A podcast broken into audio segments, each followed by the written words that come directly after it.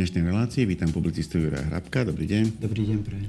Pán Hrabko, dneska začneme vyznamenaniami, ktoré udelovala prezidentka Zuzana Čaputová, ale prejdeme aj do slovenského parlamentu, do parlamentu európskeho, ktorý sa venoval tomu, čomu sa venuje parlament slovenský. A skončíme uh, už zase pri tom, čo slovenský parlament, ako je to z mála vecí, dokázal priebehu januára aj definitívne schváliť. Začnem tými vyznamenaniami. Je to správa TAS zo 14. januára. Prezidentka Slovenskej republiky Zuzana Čaputová ocenila v nedelu 33 osobností spoločenského, kultúrneho ako aj sportového života, z toho 7 in memoriam.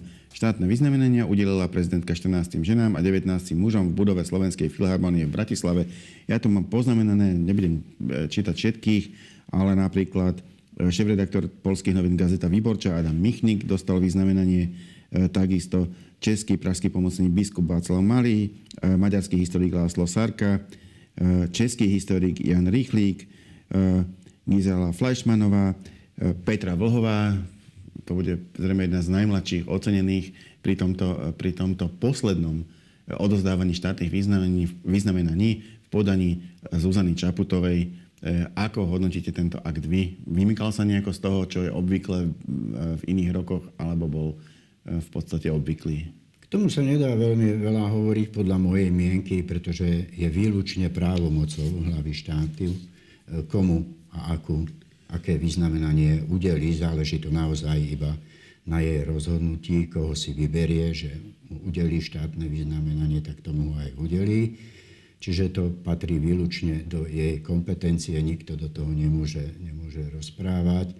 Ak má čosi tak trochu iba alebo by som mal pripomienkovať, tak na môj vkus to bol priveľký počet mm. tých vyznamenaní, aby to išlo takýmto spôsobom, tak o chvíľu sa o pár rokov môže nastať situácia, že kto ešte nedostal štátne vyznamenanie, nech sa hlási v prezidentskom paláci. A tak mierne mi udrelo do očí, že pani prezidentka vlastne neudela, neudelila rád Andreja Hlinku, ktorý sa dáva za zásluhy o vznik Slovenskej republiky. To sa tak trochu vymyká z toho, pretože všetko sa to udialo pri príležitosti vzniku Slovenskej republiky, ale nikto nebol ocenený alebo teda vyznamenaný priamo za vznik tej Slovenskej republiky. Ale to je len taká moja konštatácia, opakujem, je výlučne právomocou a právom hlavy štáty, komu sa rozhodnú, za čo udeliť štátne. Inak možno je to, možno je to trochu škoda eh, aj z toho pohľadu, že príde čas, e, keď už vlastne nebudú, no, nebudú nažive tie osobnosti, ktoré sa podielali na vzniku Slovenskej republiky, e, už im nebude môcť prezident osobne potriasť rukou a odozdať to vyznamenanie. Prečo to pani Čaputová Možno nevyužila? to dostanú potom in memoriam, to ja, ja neviem. Treba opakovať a treba sa zmieriť s tým. Je to výlučne právomoc hlavy štátu, tak ako hlava štáta, štátu sa rozhodla tak aj vykonala a všetky, o ďalších otázkach môžeme iba, iba špekulovať. Prezidentka Slovenskej republiky Zuzana Čaputová prijala v stredu predpoludním právnych expertov a právnické autority za okrúhlym stolom. S nimi chce diskutovať o predložených návrhoch zmien v trestnom zákone, o ktorých rokuje momentálne Národná rada Slovenskej republiky. Na stretnutie prišli napríklad ústavný právnik Ladislav Oros či exministerka spravodlivosti Lucia Žitňanská, rovnako sudca špecializovaného trestného súdu Rastislav Stieranka či predseda Rady prokurátorov Stanislav Jakubčík, prokurátorka úradu špeciálnej prokuratúry Lucia Bizoňová i Peter Sepeši z generálnej prokuratúry. E, takisto prezidentka oznámila, že vo štvrtok o 12. hodine vystúpi k téme reformy trestného zákona v parlamente. Uvádza to TASR správe z 17. januára. Ja by som sa chcel skôr pozrieť na tú formálnu stránku veci, rozoberať to obsahovo.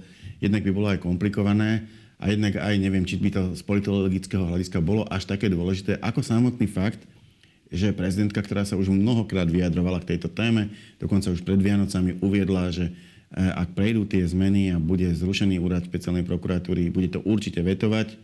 To znamená, eh, mala k tomu proste už aj prejavy, vystúpenia, eh, napriek tomu pridala ešte aj tento okrúhly stôl a aj prejav v parlamente. E, ako to čítate? Áno, to je zaujímavejšie, že prečo a ako, pretože vieme si, každý si vie domyslieť, že čo asi pani prezidentka v parlamente povie. Určite to nebude pochvala novele trestného zákona a snaha o jej presadenie. Hej.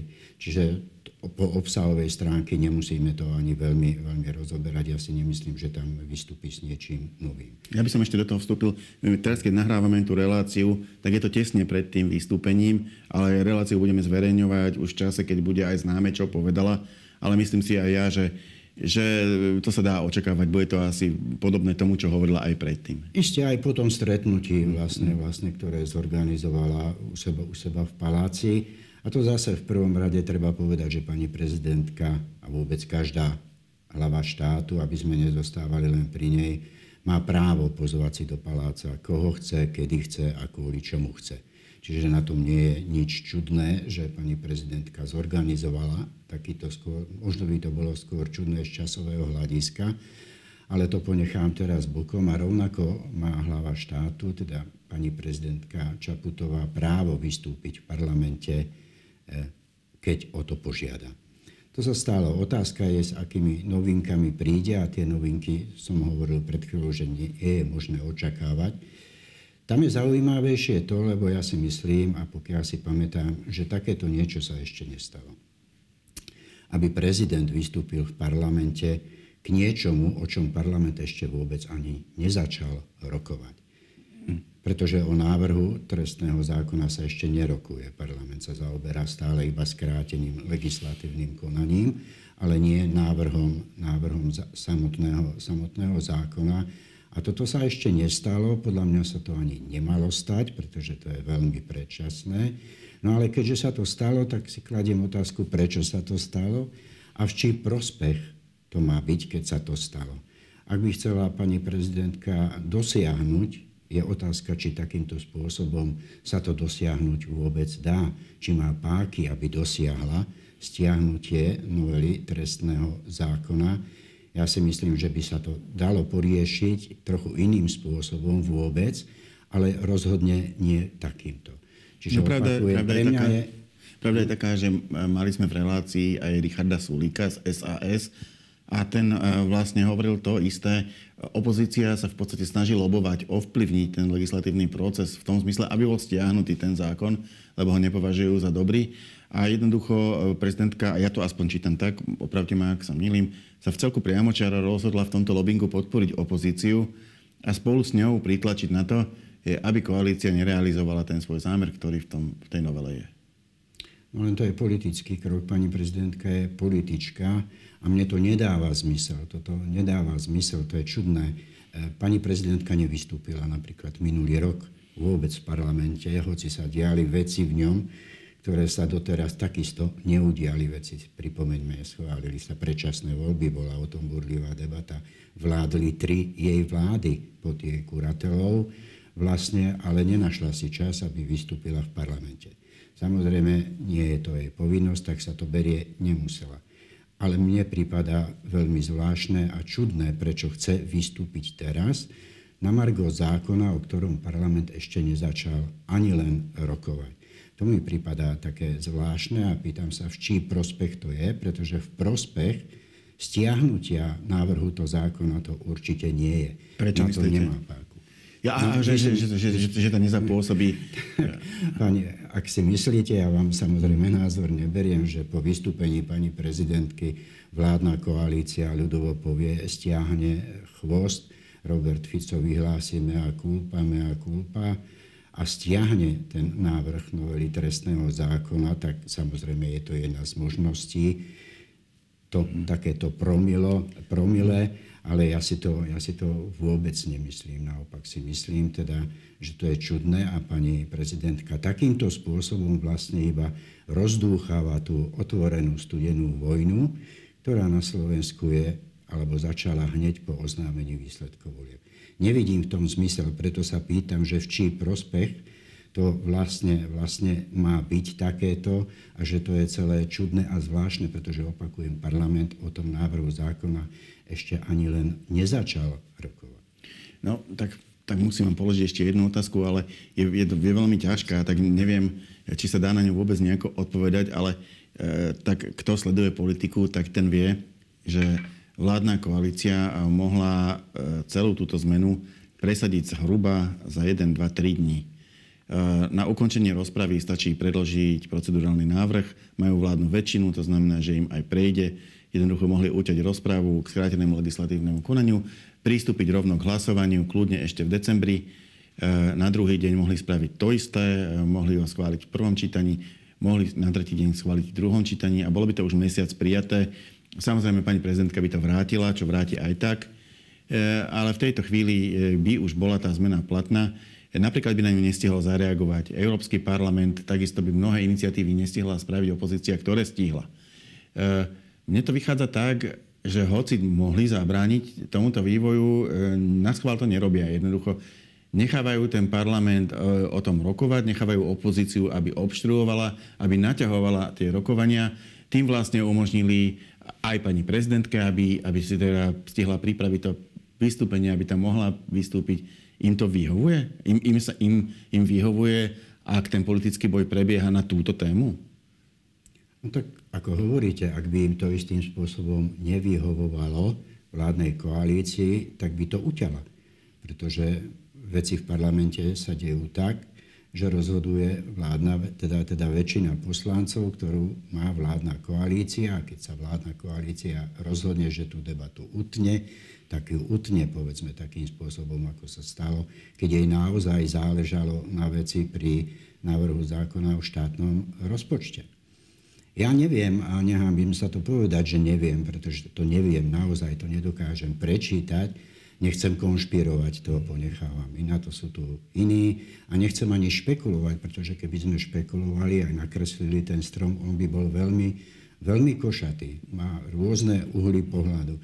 Preto hovorím, že to neviem celkom dobre prečítať. Viem povedať, že politicky prehrá pani prezidentka tento súboj, s ktorým ide do parlamentu vystupovať, pretože si nedokážem v tejto chvíli ani predstaviť, čo by sa muselo stať, aby premiér Robert Fico ustúpil a nejakým spôsobom zabránil, až tak sa to dá povedať, zrušeniu úradu špeciálnej prokuratúry. Tu ide o úrad špeciálnej prokuratúry, o nič iné. Je to stále návrh zákona. Pre mňa je to preto aj zvláštne, že pani prezidentka ide vystupovať, pretože nedokážem prečítať, čo tým chce povedať. Veď pani prezidentka nepozná ani jeden pozmenujúci návrh, ktorý je, pretože ešte nebol oficiálne predložený. Ona vie, ako vyzerá návrh zákona. To vieme všetci. Ale vieme, že pomaly neexistuje návrh zákona, ktorý by v parlamente nebol zmenený. To sa týka aj toho vráteného zákona. Aj tam prišlo okamžite k novele, novele, novely, pretože tam urobili poslanci chybu, respektíve do, skončilo to tak, ako si nepredstavovali. To znamená, že tomu sa to ešte len kým príde do toho prvého čítania, druhého čítania, tam je priestor na pozmenujúce návrhy. Ja si myslím, že k tým pozmeňujúcim návrhom príde. Neviem teraz akým, pretože oficiálne nebol zverejnený ani jeden, ale neviem si predstaviť, že by prišlo až k takému, že by úrad špeciálnej prokuratúry nebol zrušený. Všetko ostatné je otvorené, ale tu myslím si, že Robert Fico z tohto neustúpi. Z tohto jedno dokáže ustúpiť zo všetkých iných možných vecí, pretože tie dokáže zariadiť potom iným spôsobom, alebo zrušení úradu špeciálnej prokuratúry. Tam si myslím, že, že neustúpi. No, pán, pán Sulík tomu hovoril, že z jeho pohľadu je rovnako veľký problém samotný ten e, trestný zákon, respektíve jeho, jeho novela. Oni sú a samozrejme aj proti e, zrušeniu úradu špeciálnej prokuratúry. On hovorí, že má tam nejakých 30 politických prípadov, ale má možno tisíc nepolitických a obáva sa, čo s nimi bude, keby sa ten úrad zrušil. Samozrejme, pán generálny prokurátor Žilinka už popísal nejaký postup, mali by zostať tým istým prokurátorom, aby sa to malo presunúť. Zase pán Sulik povie, že dobre, pán Žilinka niečo hovorí, ale uvidíme, ako to v praxi bude. To je zase pravda, vieme to aj, že naozaj niekedy politik niečo povie a spraví sa to potom trochu, alebo aj úplne inak. Ale teda to chcem povedať, že práve pán Sulík dáva dôraz na tú druhú časť, na tie zmeny v trestnom zákone. Hovorí, že sa zvýši kriminalita, ak sa znižia tresty. Čiže myslíte si, že táto časť témy je predčasná, že treba sa pustiť do druhého čítania a tam ju skúsiť riešiť?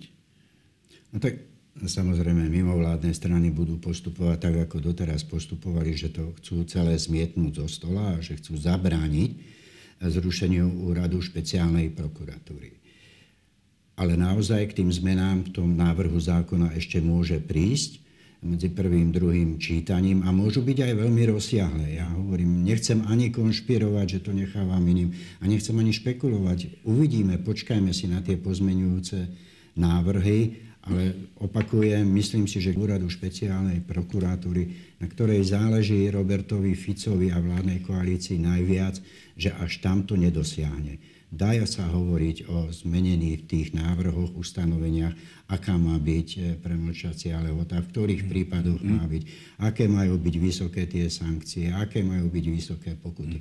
O tom všetkom sa dá, sa dá hovoriť, ale myslím si, že naozaj zásadnou vecou pre Roberta Fica je, aby neprišlo k zrušeniu úradu špeciálnej prokuratúry. Konec koncov ak by nebolo Robert Fica, možno by ani nevznikol úrad špeciálnej prokuratúry, pretože veď si pamätáme, že vďaka Robertovi Ficovi, respektíve za jeho vlády, e, prišlo k vzniku špecializovaného trestného súdu. No tak lebo ústavný, lebo ústavný súd zakázal pred... špeciálny trestný hej, súd. Presne tak. A teda Robert Fico nenechal ten súd zaniknúť, ale teda keďže ústavný súd skonštatoval nesúhlas s ústavou, no tak založil pod novým názvom zriadil špecializovaný áno. trestný súd a keby ho nezriadil, no tak nie je, zriadená, nie je zriadený ani úrad špeciálneho prokurátora. Veď to by nedávalo zmysel, keby aby bol zriadený úrad špeciálneho prokurátora a nebol by, neexistoval by špecializovaný trestný súd. Čiže ja si myslím, že pre neho je toto tá tzv. kruciálna otázka, že k zrušeniu úradu špeciálnej prokuratúry nepríde. Môže prísť aj k rozsiahlým zmenám tom návrhu, tak ako je predložený. A opakujem, preto sa mi aj zdá predčasné to vystúpenie pani prezidentky, obzvlášť keď nevystupovala e, nevystúpila ani raz v parlamente minulý rok, ktorý bol politicky o mnoho turbulentnejší ako je zatiaľ, zatiaľ tento rok. Myslíte si, že, pani pre, že, pre, neviem to že pre pani prezidentku je toto dôležitejšia téma ako témy minulého roku. To znamená e, jedna úradnícka, teda jedna vláda bez dôvery parlamentu pod gestiou e, prezidentky, potom druhá vláda bez dôvery parlamentu pod gestiou prezidentky, predčasné parlamentné voľby, zmena ústavy. Všetko to sú menej dôležité veci, lebo k ním nevystúpila ako táto téma? No z toho politického uhla to tak vyzerá. Viete, samozrejme, že sa udiali o mnoho väčšie veci politické v tom minulom roku, kedy pani prezidentka sa neumlúvala prísť do parlamentu a povedám, povedať tam zásadné stanovisko, ako vidí situácia, situáciu ona, ako ju chce riešiť, ako môže prispieť, prispieť k jej riešeniu a teraz chce vystúpiť, teda vystúpiť, nie že chce, pretože má právo na to vystúpenie v parlamentu. Teraz vystupuje v parlamente k niečomu, čo ešte ani neexistuje v podstate. Niečomu, o čom parlament ešte ani nezačal rokovať. No keby som chcel byť naozaj veľmi zlý, no tak parlament sa môže rozhodnúť, že tú novelu aj stiahne a potom pani prezidentka ako politicky vyznie. Ale opakujem, ja to neviem prečítať. Je to otázka na ňu, ja to neviem prečítať, dejú sa tu naozaj čudné, čudné veci od oznámenia výsledkov volieb Neviem to prečítať a konšpirovať. Nechcem a špekulovať takisto. Opozičné kresťansko-demokratické hnutie nesúhlasí s tým, aby Európsky parlament zasahoval do vnútropolitického boja ohľadom rušenia úradu špeciálnej prokuratúry a novely trestného zákona. Reagovalo tak na stredejšie hlasovanie v Európskom parlamente. Predsedníctvo KDH vyzvalo svojich europoslancov, aby za rezolúciu o reforme na Slovensku nehlasovali, uvádza TASR. Európsky parlament totiž uznesením kritizoval zmeny v trestnom zákone, najmä to, že sú prijímané v skrátenom legislatívnom konaní, to je správa TASR 17. januára. E, koaličné strany sa ohradili voči, hlavne voči textu toho uznesenia v tom zmysle, že e, tá dikcia im pripomínala, ako keby, ako keby to písal niekto na Slovensku, konkrétne e, naši predstaviteľe našej opozície, boli tam vraj zamiešané aj aj veci typu, že s akými stranami, aké, no, aké, aké noviny proste koaličné strany púšťajú na svoje tlačovky a aké nepúšťajú. No, proste aj úplne podružné témy z hľadiska celej Európy e, sa tam podľa nich dostali. V každom prípade uznesenie nejaké e, ten parlament schválil, KDH na to nejako reaguje. Tak moja možno prvá otázka, má, má nejaký význam toto uznesenie, alebo aký má význam? Zase sa, podľa toho, z akého uhla pohľadu sa na to, na to pozrieme. V podstate toto je uznesenie, z ktorého vládu alebo vládnu koalíciu vôbec nemusí ľudovo povedané bolieť brucho. Ono nemá žiadny, žiadny taký veľký význam, že by niečo žiadny právny význam nemá. Je to, nechcem to dehonestovať, ale naozaj je to kus papiera, ktorý proste Európsky parlament schválil. Ale schválil. Ale, je to možno kus, schválil. ale je to možno kus papiera, ale schválil to Európsky parlament. Áno, schválil to Európsky parlament. Zase treba vziať do úvahy, že tento Európsky parlament už nemá veľkú legitimitu, že končí, že to je jeden posledný záchvev akéhosi tohoto Európskeho parlamentu, ale v praxi to nič neznamená. V praxi to naozaj nič neznamená. Vládnu koalíciu z toho opakujem, bolieť brucho vôbec nemusí a ani nebude. Toto nie je žiadny, ani len prvý krok k niečomu, čo by mohlo, mohlo znamenať. No ale druhá, druhá, vec je, druhá vec je, a to vlastne je súčasťou už tejto otázky, e, ten postoj KDH podstate sa veľmi e, jasne vymedzili voči tomu, čo nastalo neskôr, keď koalícia začala obviňovať opozičných poslancov, že v podstate oni to celé e, nejako, nejakým spôsobom naformulovali a potom si len presadili v Európskom parlamente u niekoho, čo to možno ani nečítal, aby im to podporil. KDH týmto jasne dalo najavo, že oni sa od toho dištancujú, že oni to nepísali. Dá sa to takto prečítať? Dá sa to aj tak prečítať, ale je to úplne jedno. To uznesenie musel niekto navrhnúť a samozrejme že nebude nejaký Holandian alebo, alebo Nemec navrhovať uznesenie, ktoré sa týka Slovenska. Na to sú tam poslanci za Slovenska, ktorí vedia, čo chcú a vedia, čo by v tom uznesení malo byť. To uznesenie je veľmi obsiahle. Ja som ho čítal samozrejme. Je veľmi obsiahle, je veľmi dlhé. Je tam pomotané všetko od Adama až neviem, neviem pokiaľ po súčasnú e, dobu, ale v praxi, v praxi nič neznamená. Hodnotiť e, postoj KDH, ktoré vyzvalo svojich poslancov, teda aby za to nezahlasovalo, no tak to opäť môže mať viaceré dimenzií, ale treba sa opýtať KDH, prečo takýto postoj zaujalo. Ja v tom vidím jeden možný aj ten, že sa blížia európske voľby a KDH chce v nich samozrejme úspieť a takýto dištanc od zvyšku, zvyšku e, europoslancov zvolených na Slovensku si myslia, že im môže pomôcť. Čo im možno aj môže, to sa uvidí. Nie je to jediná myslíte, vec, myslíte, na základe môže byť... ktorej by no. mohli byť úspešní v európskych voľbách. Myslíte, že to môže byť pred eh, voľbami, lebo európske voľby sa na Slovensku tešia priam nezáujmu. Eh, jedný, eh, jedný voľby sme mali len niečo viacej ako 10% účasť, tie posledné bola trochu vyššia, ale... ale stále sme poslední. To ale stále sme poslední v Európskej únii.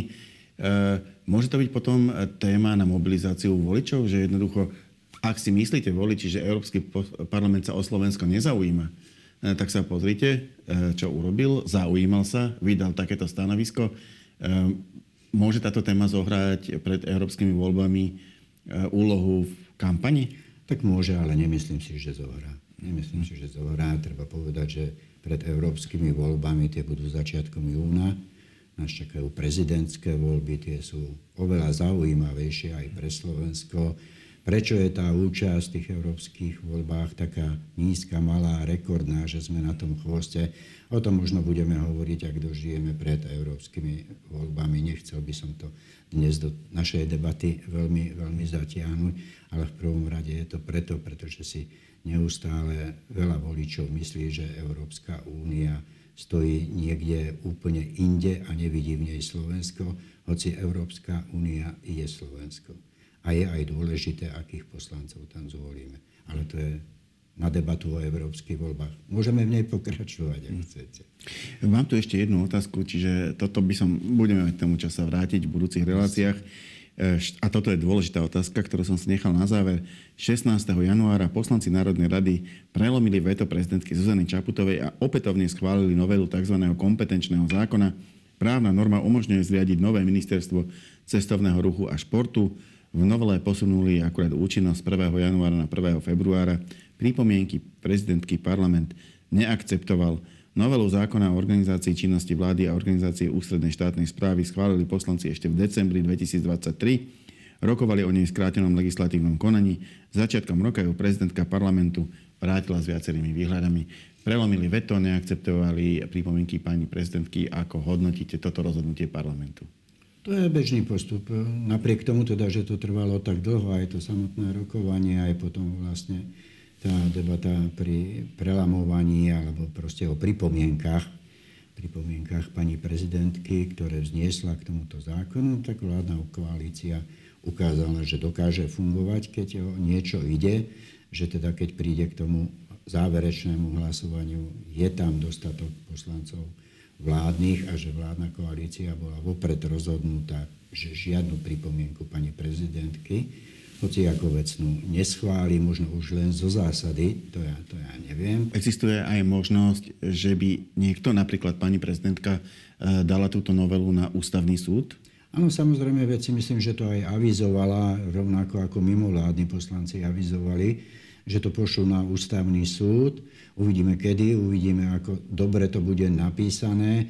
Ak sa tak stane a bude to podanie naozaj dobre napísané, ja tam vidím veľkú, veľkú alebo značnú pravdepodobnosť, že ústavný súd rozhodne o tom, že tá novela v niektorých častiach nie je celkom v súlade, v súlade s ústavou. A keď o tom hovorím, tak tu narážam hlavne na ten problém, ktorý bol s tým, že to alebo tých predstaviteľov dvoch inštitúcií, ktorých sa tá novela priamo dotýka, ktorých menovala pani prezidentka do funkcie, bude môcť vláda odvolať. To proste je absolútne nenáležité, aby tí funkcionári. A tá novela zákona hovorí presne, že sa týkajú týchto dvoch, ktorí sú dnes vo funkcii a ktorých do funkcií menovala pani prezidentka, že ich vláda môže odvolať. To nepokladám za správne ani ústavné, to sa malo riešiť úplne inak, ale vyriešilo sa to tak, ako vyriešilo. Počkajme si, či to podanie príde na ústavný súd a potom samozrejme aj na samotné podanie ústavného súdu. Vidíme, že vládna koalícia konec koncov urobila chybu, pretože o pár hodín neskôr už musela túto novelu opäť novelizovať, čo bude tiež istý problém, pretože zase existuje ten predpoklad, že pani prezidentka vráti tú novelu novely na opätovné prerokovanie a bude sa to opäť komplikovať, časovo odkladať a časovo obmedzovať. Ďakujem pekne, to bola posledná otázka našej dnešnej debaty. Ja za účasť nej ďakujem publicistovi Jurajovi Hrabkovi. Ďakujem za pozvanie. A my sa v našej relácii stretneme opäť na budúci týždeň. Dovidenia.